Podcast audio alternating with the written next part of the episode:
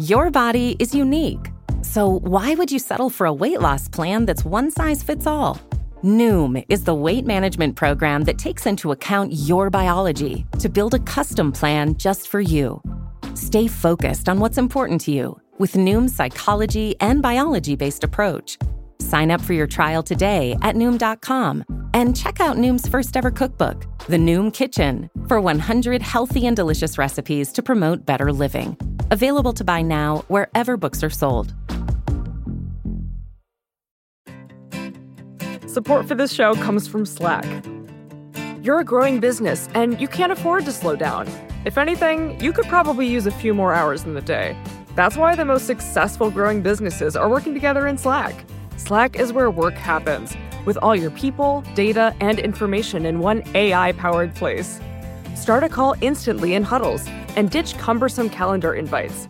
Or build an automation with Workflow Builder to take routine tasks off your plate. No coding required. Grow your business in Slack. Visit slack.com to get started. How we work in this country is changing. And there are a lot of competing narratives that attempt to explain why. For example, in January, it was announced that America has the lowest unemployment rate since the spring of 1969. But around that time, we were also hearing this. Google's parent company, Alphabet, announcing today it will cut 12,000 positions. The tech giant's biggest ever round of layoffs come during the same week that Microsoft and Amazon also announced job cuts. Zoom announcing it will lay off 1,300 workers. That's around 15% of its workforce. Media companies are laying off workers too.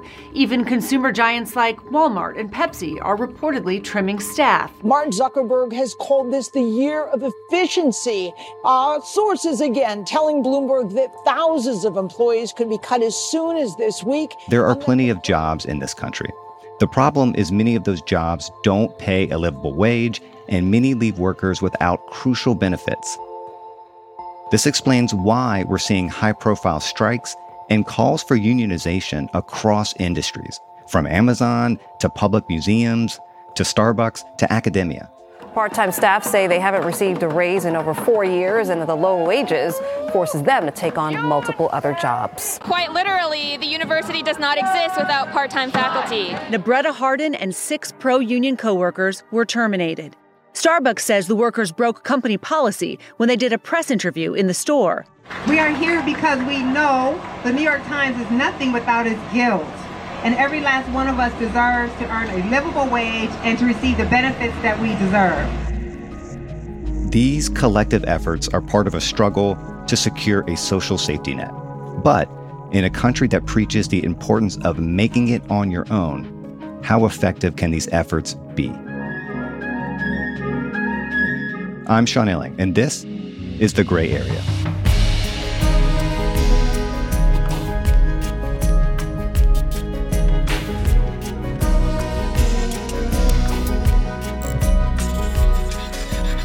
My guest today is Alissa Quart. She's an author of nonfiction books, articles, and poetry. And she also co founded the Economic Hardship Reporting Project. Much of Quart's work centers around the decline of the middle class in America. In her latest book, Bootstrapped, she talks about this as well, but she also zooms out and looks at the history of our country and the pull yourself up by the bootstraps mentality that has defined and divided it for so long. So I invited her onto the show to talk about all that. And we started with the myth at the center of our national story the American dream. To me, the most toxic elements of the American dream are is this idea that we have to succeed on our own steam. That if we're going to participate in the economy, if we're going to participate in professional lives, if we're going to be solvent, it's all on our own. And we've made it on our own if we're successful. And if we're struggling financially, it's our fault too. And I think my hope with this book is to say there's other possibilities for what we could see as the American dream. And even the initial iteration of the American dream in 1931, when it was coined, was more expansive than that. James Truslow Adams coined the term, and he was a historian and a writer. His view of the American dream then had a lot more of a communitarian feel than it's come to imply. So, this is this amazing line from Truslow Adams The original American dream had always been about quality and spiritual values. He complained money making and material improvements were mere extensions of the material basis of existence. This is the person who coined the American dream was writing this. Back then, it was closer to the, the American dream that I'm thinking of. Part of what happens with these ideas, the American dream, the self made man, pulling yourself up by your bootstraps, is they get distorted in this country over decades. So they mean something different and they take on a kind of toxicity. And so, yeah, I think there is an American dream out there. It's just not the one that comes to mind first. Well, as a piece of cultural propaganda, the American dream is an incredibly powerful thing. It's been very, very effective. Uh, how did it sort of become what it's become? How did it morph into this, you know, do it on your own fantasy that it is today? Well, I sort of look at that over the 19th century and the 20th century. I mean, politically, everyone from Herbert Hoover to Reagan to Donald Trump, to even including Clinton, you know, they were invested in this idea, the end of welfare as we know it. That woman in Chicago was the way that Reagan described so-called welfare queens, which turned out to be one person, right? She was like a single huckster that had been then turned into this, yeah, like a whole army of people who were cheating the welfare system, but it was used to privatize, to um, demonize welfare. That was just like this sort of like prop, right? That was ginned up by the Reagan administration. Yes. As a kind of like non human symbol for entitlement. Yeah. Also, I don't want to beat around the bush here, right? It was used to scare white Americans with the idea that their tax dollars were being given to poor black Americans. Absolutely. It's totally racist. And, you know, and it continued with the Clinton administration. Like it wasn't, you know, a thousand points of light like Bush one, where again, we are supposed to depend on philanthropy and volunteerism rather than a welfare state. So when I think about the American dream, two things spring to mind. The first is this idea that every generation can live a better life than the last one. And that is very obviously not true anymore. There was a book in 2019 by an author named Steven Brill. I interviewed him for Vox. The book was called Tailspin, and he lays out all the stats to distill this story. And they were really staggering. And I just, if you'll bear with me, I just want to state a few of them. You know, in the last 50 years, a child's chance of earning more than her parents has plummeted from 90 to 50%. Earnings by the top 1% have almost tripled. Middle class wages have basically been frozen for 30, 40 years. Drug addictions and self inflicted deaths are at a record high. We have one of the highest infant mortality rates in the industrialized world, and on and on and on. And I'm sorry for the laundry list of stats, but I just I think it's important to paint the picture here because if the American dream is some kind of baton that each generation passes down to the next one, well, it's been dropped very clearly. Yeah, I mean, you're I guess Steve was mentioning Raj Chetty's research on this, on, on mobility and opportunity. He found that someone born in the 1940s had a like 92% chance of equaling or bettering their parents' lot. And somebody born in the 1980s, it was like 50% or lower. And that made sense to me, you know, not only for this book, but my previous book, Squeezed, our families can't afford America, because I felt like this describes this middle precariat, this precarious middle class that I've experienced, people I know have experienced, and it's not being able to live as your parents lived.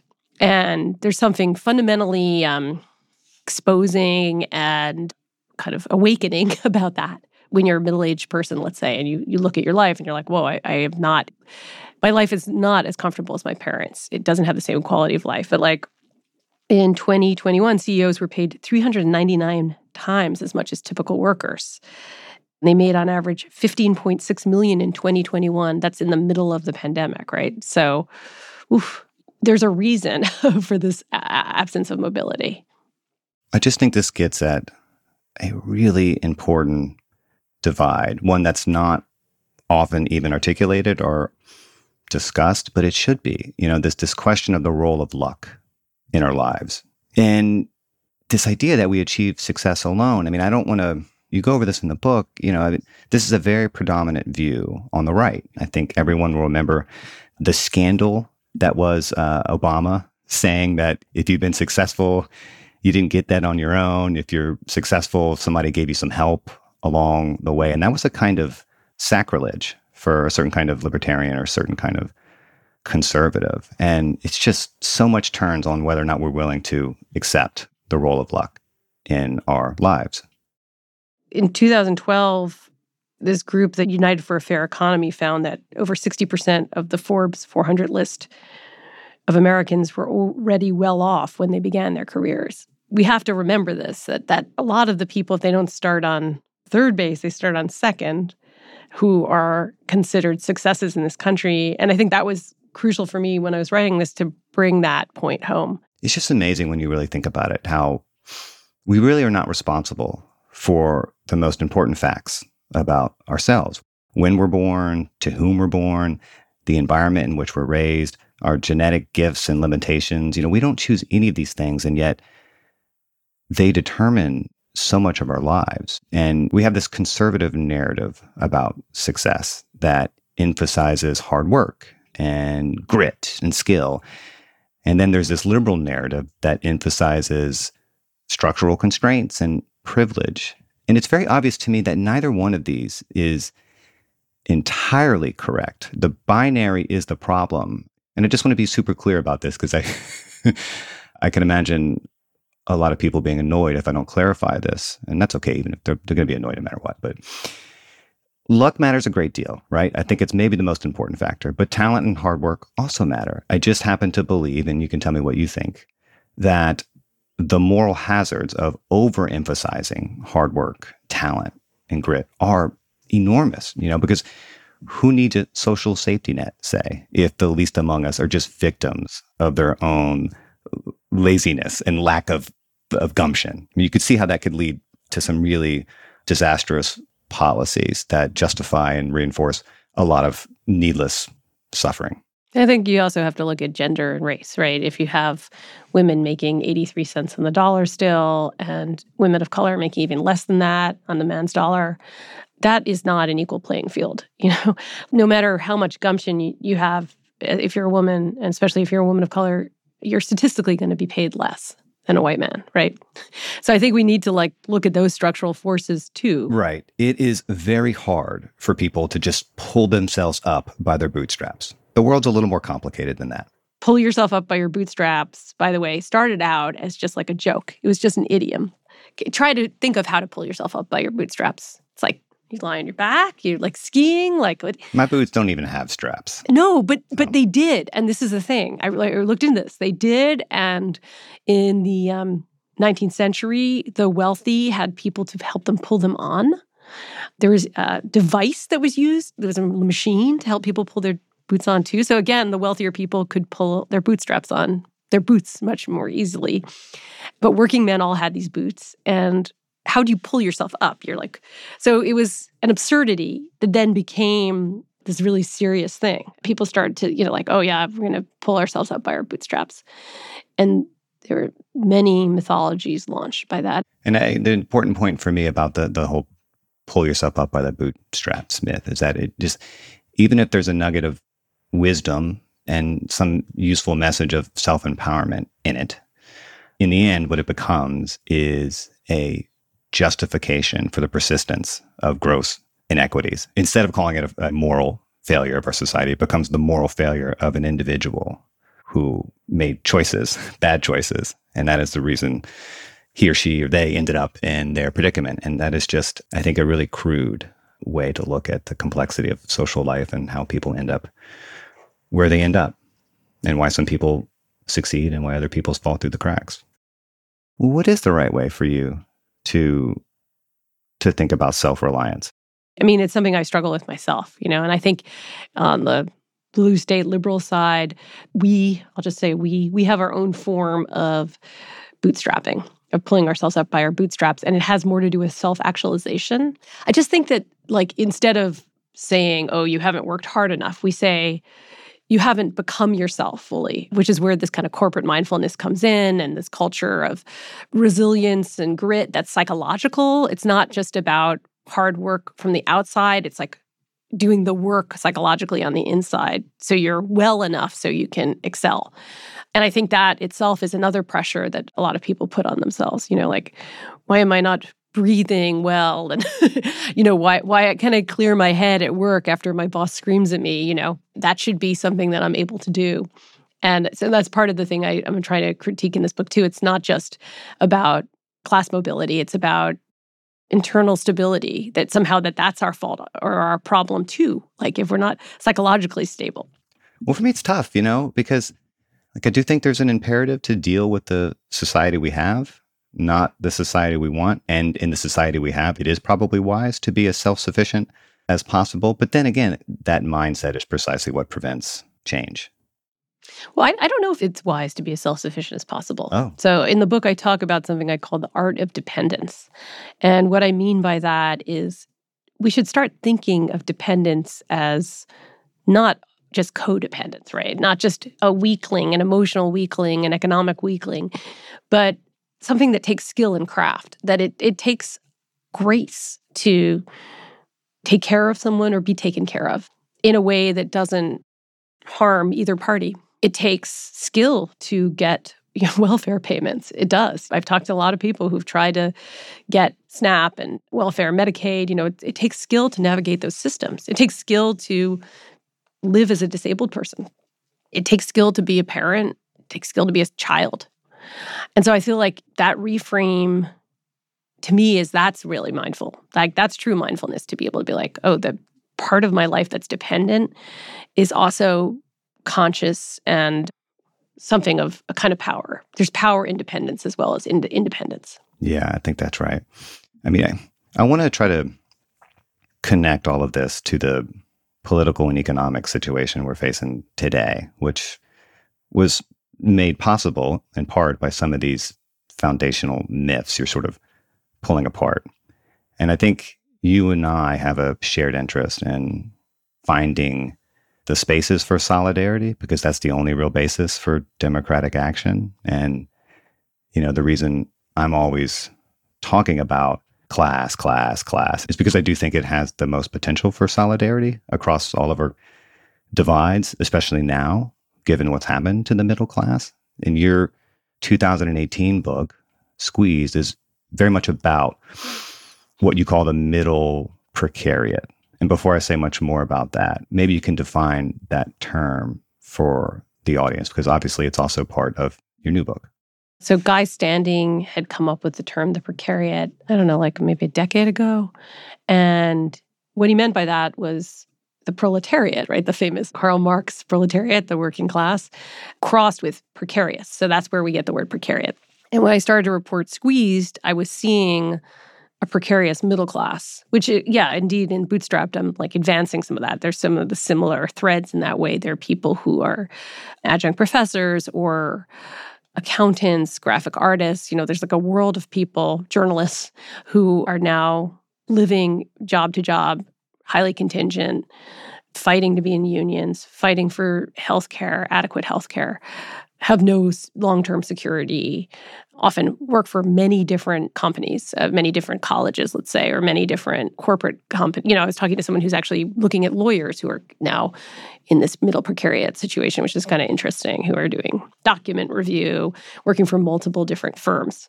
If majority of people don't have job security and don't have economic security that's a potentially a way that we can connect across class lines. Yeah, I think that's right. And I love the term culture workers. Yeah.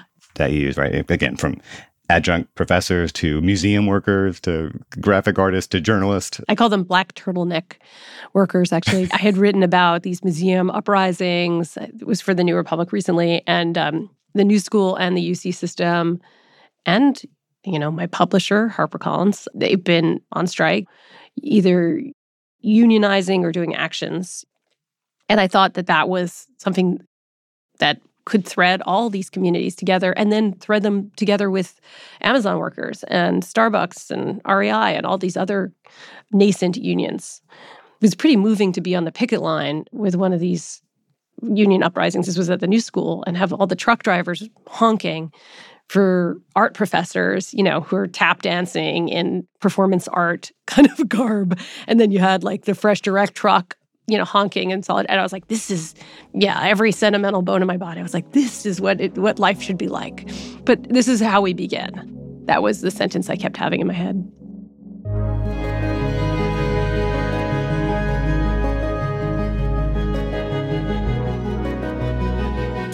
What role did the COVID 19 pandemic play in these strikes?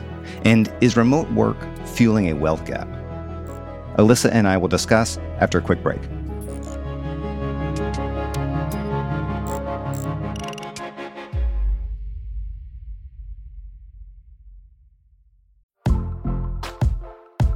Most weight loss programs focus on restriction and inflexible routine, which is why most diets fail. But Noom isn't a diet. It's a weight management program that uses psychology and biology to help you develop healthy, sustainable habits. Noom believes that weight loss starts with the brain, and their daily lessons are tailored to help users understand the science behind food cravings and eating choices. Whether you want to lose weight, increase physical activity, meet a health goal, or simply change the way you think about food, Noom can help you build healthy habits while still enjoying your favorite foods.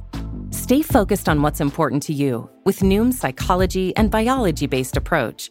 Sign up for your trial today at Noom.com and check out Noom's first ever cookbook, The Noom Kitchen, for 100 healthy and delicious recipes to promote better living. Available to buy now wherever books are sold. Support for the gray area comes from Burrow. Getting the right furniture for your place can be really annoying. At this point in my life, I've probably gone through maybe three sets of outdoor deck furniture, and it's a pain in the ass for a different reason every single time. It doesn't look like it did in the pictures, the assembly isn't what they said it was, or it's just not as advertised for whatever reason. Thankfully, Burrow is the furniture company that wants to make it all a little easier. Last year, Burrow introduced their outdoor line, and this spring they're adding to it with their Dunes line, offering new seating, dining, and lounger options designed for luxury, comfort, and durability. Burrow furniture is easy to put together and take apart, so you can move or store it as needed. And it ships straight to your door for free. Gray Area listeners can get 15% off their first order at burrow.com slash vox. That's Burrow, B-U-R-R-O-W dot com slash vox for 15% off burrow.com slash vox.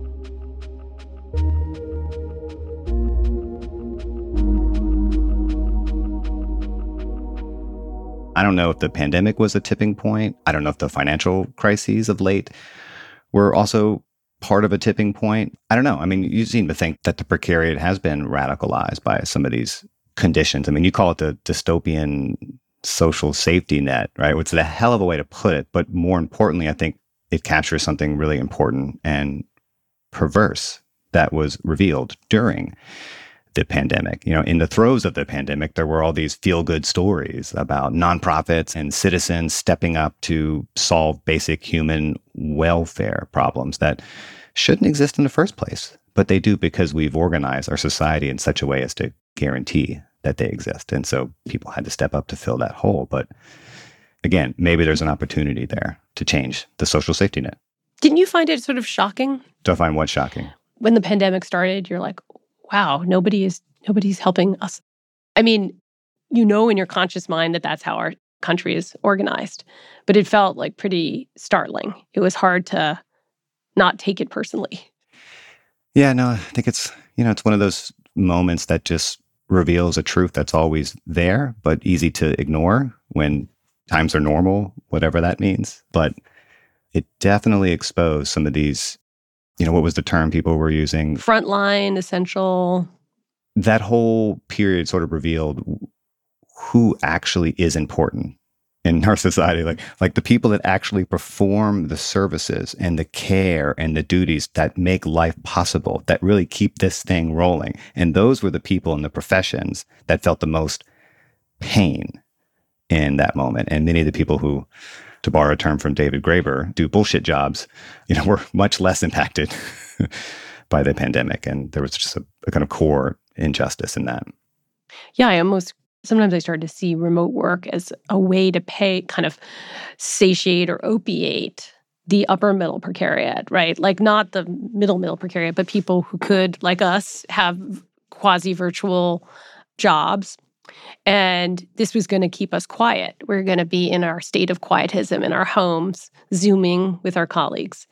And maybe this would continue as it has for many years. And that would, in some way, placate not wildly well paid middle class workers. You know what I mean? Now they get to work at home, they get more flexible hours. So you're not actually paying them more, giving them more job security, but you're letting them have these benefits that they would had to fight for before. It reminds me this line from Barbara Ehrenreich. She wrote that Americans can't actually afford the rich, which I, I love that. They drive up costs for everyone and require huge amounts of cash to sustain their lifestyles. So to me, that's part of what we're talking about too. I mean, it's it's an insight that goes at least as far back as Aristotle, right? But like, you can have rich people and you can have poor people, but you absolutely have to have a sustainable, robust middle class for your society to be viable in the long term. And if you get to a point where you just have very, very rich people and everyone else, that's a problem. And that's not sustainable. And we seem to be, the history of the last half century is the history of inching more and more to that reality. This is part of my hope with my book and the polemical part of my book is that if you if you puncture every CEO who says I did it myself, including say Michael Bloomberg, do you remember? Oh yeah. He was like, I did this myself and I it was great cuz Bernie Sanders was like, I think your workers would say differently. you know, just to constantly remind these people who are making so much more than their workers just the basic fact that they did not do it themselves. If you have 20,000, 80,000 workers. If you have five workers, you haven't done it yourself, you know? Yeah, yeah. There's a sympathetic way to understand why people who have benefited from a lot of luck and a lot of privilege prefer to tell a different story. You know, I mean, the stories we tell about ourselves are never complete. And even if you're enormously privileged, if you've accomplished a lot, you've probably also worked pretty hard. And that's easy to remember and focus on. You know, you don't think about that job you got thanks to a a friend or a family connection. You don't think about the second chances you got when you were younger, when you screwed up. I mean, we're just we're just not wired to think of ourselves that way. And that's an impediment to throwing off this mindset. But I also think that's part of where the art of dependence comes in. Instead of mindfulness, let's encourage or have this be our mindfulness where we encourage ourselves to say to ourselves, what's helped me get here? I've been really moved when I see people who credit their caregivers, you know, award speeches where women will say, Yeah, I would like to dedicate this to blank, my caregiver. And I just think that that kind of thing is very crucial. These are teeny, teeny but important ways that we can show our interdependence and our dependence on others publicly. So I've I've sort of tried to start doing this, like acknowledging the forces that have made me who I am to myself too like almost as a mantra.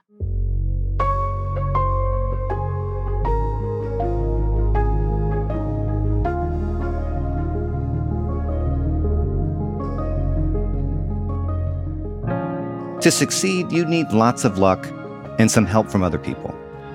We can't legislate luck, but how can we help workers? That's coming up after one more quick break.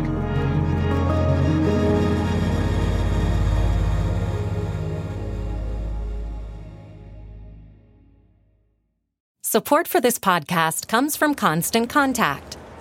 If you're a business owner, you already know that it's really, really hard to cut through the noise of everyday life.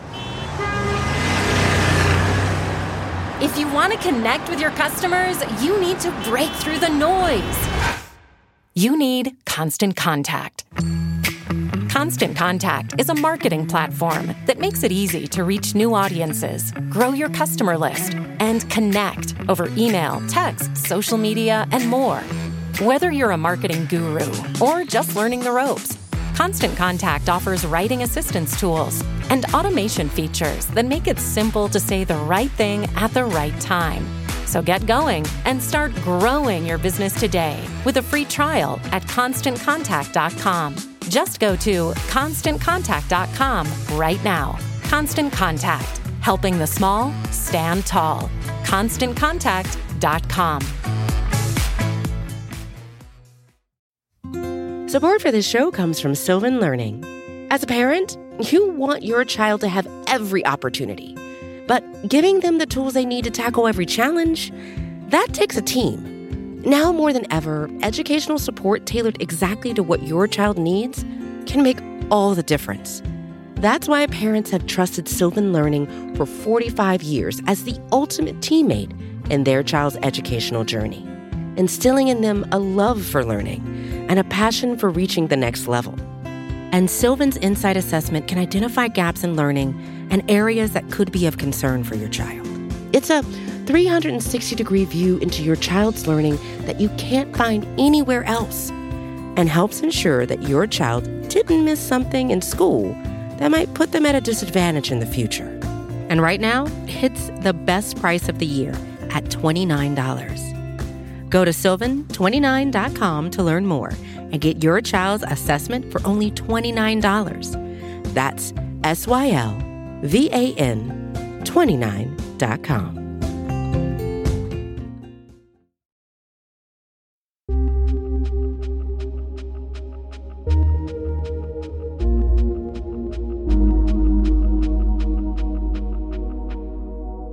I had interviewed a an economist from Cornell years ago. His name was Robert Frank. And he told me something that I have never been able to forget. He pointed out that there was a study that found that kids from lower income families who scored in the top quartile on math test in the eighth grade were less likely to graduate from college than students who scored in the bottom quartile in math in the eighth grade, but happened to be born into homes in which their parents were in the top third of income distribution. And in some ways, that's kind of the whole damn story of how wealth and privilege works in this country. No, exactly. So, what can we do?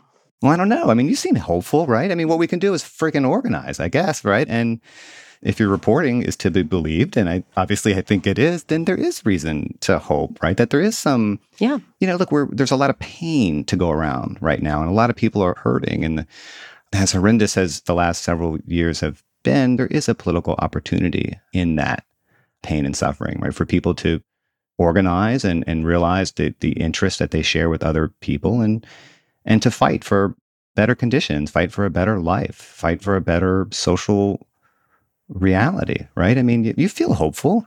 I do feel hopeful, but I don't fully know why, but I do.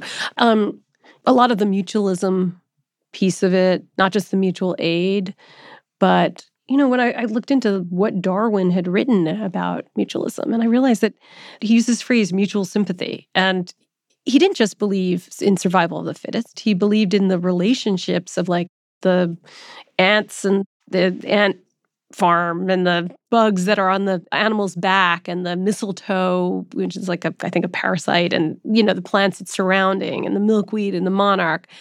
It's natural for humans. It's natural for plants. It's natural for animals for us to be mutual. And so there's like a evo or biological rationale behind some of the things that i'm arguing for. Well i mean that's why i think you're you're right in the book to focus so much on some of these foundational myths. And i know it can it can be a little abstract to talk about some of these things but you know ideas have consequences and some of these ideas have taken root in our culture and they become justifications for a lot of inequities. And we internalize some of these myths and we become instruments of their reproduction. Ooh i like that. You just that was really good sean instruments of their reproduction. No, but it's totally good. Yeah. Maybe once every episode, I've, you know, some random nugget comes out. But um, you know what I mean? Like that's why it's important to try to articulate them and try to connect them, right? Because there is a straight line from some of these myths about, you know, we do it on our own, we're all by ourselves, we're not actually, in fact, interdependent, hopelessly so, actually. And it's it's important to make that connection because I think it's necessary to challenge and dismantle and overturn some of these stories if we're going to create a world that is better and more fair for everyone. Yeah. Jesus, I feel like I'm preaching now. Did you do like academic? Were you a graduate in graduate school and all that? I defended my dissertation in, in 2014 and I, I taught for, for a couple years after that and doing some writing on the side. And then I ended up becoming a journalist and not an academic, obviously. yeah. Well, this is part of it, right? Like I felt like I couldn't afford to finish graduate school because I was adjuncting and it was crazy. I was ad- I mean, I think part of what you see in these books is this kind of embodied knowledge of some of those experiences because I I mean, which you clearly have too. Where you really want to do right by these students and then you're hustling from gig to gig and what that does to people's bodies too, not just their minds or their politics. Yeah, I mean, I, when I was adjuncting, I, I, had students who were baristas that were making more money yeah. than I was, and I wanted to, to get married and and and have a family, and it wasn't. Um, that was a profession that I really loved. I really loved teaching, and I really loved working with students, and I worked really hard to have an opportunity to do that, and it simply wasn't viable in the end. I had to walk away because there was just no future for me there. There was no security for me there. And I'm really lucky in lots of ways. And I've used that word very deliberately. I mean, it is more luck than anything else that I am here right now having this conversation with you. Lots of people I know, lots of my colleagues from from my academic days could do this. There are lots of smart, talented people who weren't so lucky, who didn't get plucked in the way I did. And I'm grateful for that. But I owe an enormous debt as well. So a lot of this stuff does hit home for me. And I'm very if it isn't clear. I'm really sympathetic to your project here. Oh, thank you so much.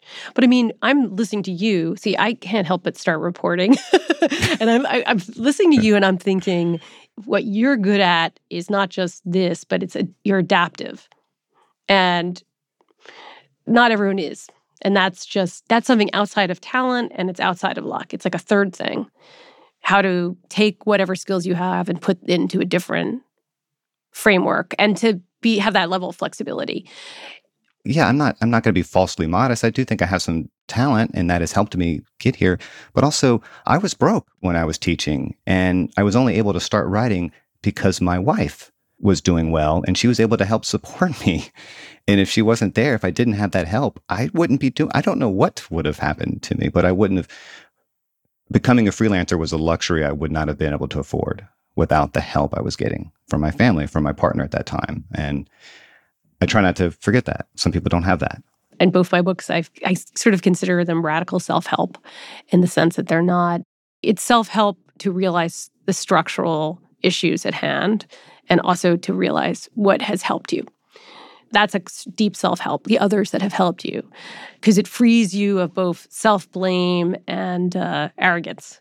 Yeah, right. I mean, I can, I can take pride in the work that I've done and also be enormously grateful for the help I received. And this is why I really like the end of your book, you know, because you talk about one of the things that needs to change is that we just we have to get past this discomfort with with talking about money and privilege because that discomfort and the silence it breeds is a barrier to change. You know, poor people in our country are made to feel shameful for their condition, and rich people are often too prideful to admit that they had help.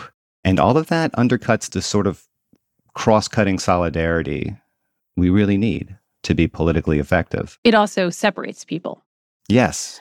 So it separates people not just politically, but psychologically. I think it breeds dishonesty. You know, I try personally to tell people where I'm at with, you know, economically. I'm not sure I'm always great at it, but I think it brings people. I mean, in my last book, Squeezed, it was like being able to be like, oh, I really have going to have trouble affording daycare at this time by myself. Could then bring two families together. And again, I think that was another thing that people saw during the pandemic, where you had a lot of remote schooling and people pulling resources, and then that forced a kind of honesty, like who needed to pull resources and who didn't, right? But I think that's positive. Those parts are positive, and the secrecy around economic stability and instability. I mean, we have like the right on both sides what's allowed us to be who we are and then what's held us back. Well, I thought the group that you report on in the end of the book, the patriotic millionaires, I had never heard of of these people before, but I think it's pretty cool. And yeah, you should just say what they are. Yeah, I'd love to. So the patriotic millionaires, it's part of a radical philanthropy, I'd say. It's not just them. There's a something place called Solidaire, and there's something called Resource Generation, and there's there's others. But they want others to know the tax write-offs they get, how the preferential treatment that wealthy people and people with estates get in our, our tax system. And they also want to change tax law more than just to give away their money because philanthropy, well, it's often commendable. It often also does go to pet causes. So you have extremely wealthy people giving to their children's private school or to their, their local park, which is fine, but that doesn't exactly help majority of people or even causes that are really in need of resources. So that's the patriotic millionaires. And one of them, Chuck Collins, is somebody that I came across through my work at EHRP, and he gave away his fortune as a young man. This is the guy that the heir to the Oscar Mayer Wiener fortune or the hot dog thing, whatever. Yeah, yeah, yeah. And has lived this whole life of as a kind of class trader who has trying to popularize and democratize that kind of exposure of privilege and and the necessity of better tax law. So I thought that was like really great. I've talked to a lot of those folks. Well, he's a citizen in the truest and best sense of the word. I mean, some of them post their tax forms, their own tax forms online, which I just thought was like, whoa, that is literally putting your money where your Yeah, mouth that's, is. that's pretty radical. I don't. I don't think I'm going to do that uh, t- tonight. no, but no, no. But that's that's a kind of transparency that is helpful, right? Because then, again, when you're mm, a precarious person who's indulging in self blame about you know why you're not able to buy your kids better presents at Christmas, you can see how much more you're taxed in relation to your income than somebody like that guy. Yeah. Well, a recurring theme on this show, it seems, in, in recent months has been the power of stories, one way or the other, and how fidelity to bad ones can lead to a lot of misery. And that understanding seems to undergird so much of your work and, and this book in particular. And that's what I dig most about it, apart from all the great reporting you've done. So I commend you for that. Oh, thanks a lot. Yeah, Sean, this is awesome. I've really enjoyed this conversation. The book is Bootstrapped Liberating Ourselves from the American Dream. Alissa Quart, this was a pleasure.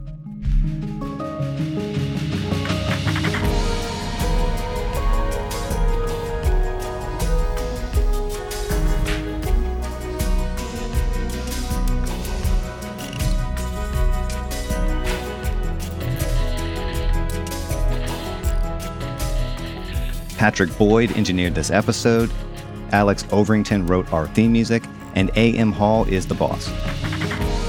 As always, let us know what you think about this one. You can send us an email at thegrayarea at vox.com. And if you appreciated this episode, please share it with your friends on all the socials. New episodes of The Gray Area drop on Mondays and Thursdays. Please listen and subscribe.